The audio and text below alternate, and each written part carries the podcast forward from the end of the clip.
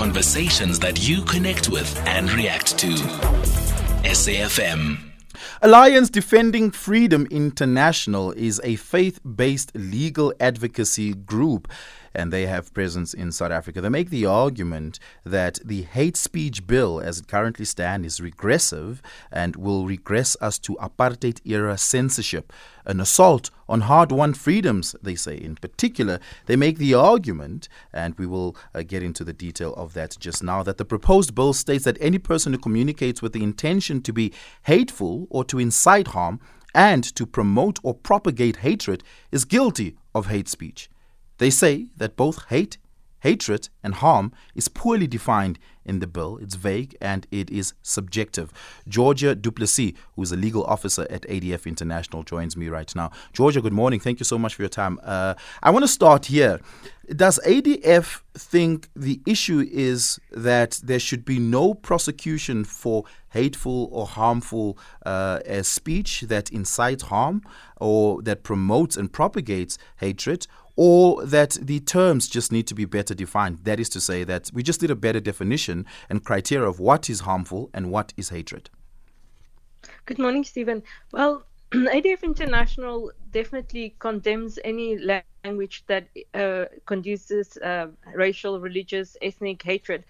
And so do I. However, the as you mentioned, the bill is very broad in defining these terms. And the inter- international law and also in our own constitution, we already have um, adequately defined grounds for when freedom of expression can be limited. And these grounds are very well developed already in South African law and in, in international law, to which South African uh, South Africa are signatory. South Africa is a signatory, and these grounds are very well defined already and the limitations to freedom of expression. And that's why we are arguing that such a hate speech bill is a further restriction or an unwarranted restriction to the right to freedom of expression and therefore not really necessary in our um, in our society. Yeah, our jurisprudence is quite clear uh, on what racist speech is, for instance. We've seen, we, we know what the legal precedence therefore is. The Penny Sparrow case is, is, is an important one. But we haven't had test cases for other things. For instance, religious based uh, hatred propagation, which may not always be inflammatory language. Penny Sparrow's case was a clear cut case because the language was obviously inflammatory. You can propagate hatred and incite harm without necessarily spewing inflammatory speech. Surely a bill that makes that clear and crystallizes that is important. Well, it's important to also remember that, for example, a speech that religious speech or any type of speech that causes offense or even inflames uh, um, offense in other persons, in international law, that that is not necessarily limited. Uh, we, offense offensive spe- speech is allowed, and it is in very, as I mentioned earlier, in very clearly defined circumstances, it can be limited. Where, for example, it incites violence. Yeah, it but incites hostility. Yes. But in this instance, we're not speaking about offensive language. Offensive language is offensive language. If your feelings are hurt, cool, we move on. That's not criminally sanctionable, yeah. and it would be silly to do so. But we're speaking here specifically about harmful language and language that yes. uh, is what, what I mean by inflammatory, perhaps I should have said gratuitous, right? Uh, Penny Sparrow called that uh, police officer the K word a million times in that video clip, and that was the gratuitous mm-hmm. and inflammatory language. It wasn't offensive language, it long crossed yes, the line yes. of, of, of, of offense. Yes.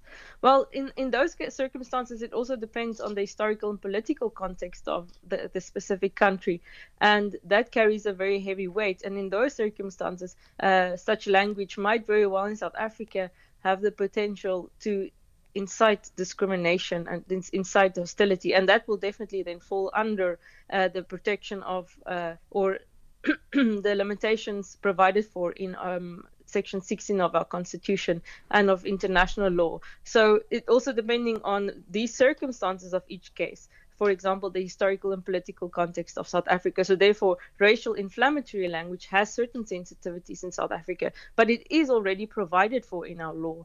And therefore, something like the hate speech bill that defines harm as social, economic, uh, psychological, uh, um, as I mentioned very broadly, social, economic, psychological harm, and nobody knows what that really means. It can mean anything, and therefore, uh, it's not really um, necessarily inflammatory racial language, which is very clear and which is very specifically defined in South African law. But in, in, in the bill, it can mean anything which is subjectively determined, and that goes against the legal certainty that is required when a crime is created.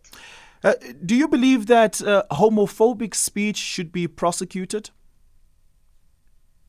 Uh, it depends on because once again, um, such speech, speech would be uh, subjectively determined, and it can or it cannot, depending on what is being said, within which context it's being said, to whom it's being said, on which platforms it's being said, and if it's uh, um, um, inciting uh, certain violence or discrimination or hostility. So it will really depend on each and every single case and which elements it it um, it, it would uh, contain. Morally obviously personally one would say yes one would condemn that. That's not a good thing. But legally and whether that can be criminally prosecuted would be uh, would have to adhere to these set criteria criteria which is very narrowly defined in international law and South African law. As it currently stands, outside perhaps uh, defamation and criminal injuria, uh, harmful speech and hateful speech is left to the discretion of a single judge to determine. Um, and it may in, in, one courtroom suffice and it may in another courtroom be viewed in a different way uh, and may not pass the muster of what that particular judge thinks are social sensitivities. That seems like an incredibly tumultuous jurisprudence within which to prosecute harmful and hateful speech. Again, is there no need for us, and you make the argument we don't need a bill, it seems to me that there, uh, at least we can agree that there must be some regularization of what the minimum standard is? Uh, yes, our argument would be that there is already such regularization of speech and that um, this bill would just stifle conversation in South Africa, where which is a very strongly participatory democracy and where debate is very much needed.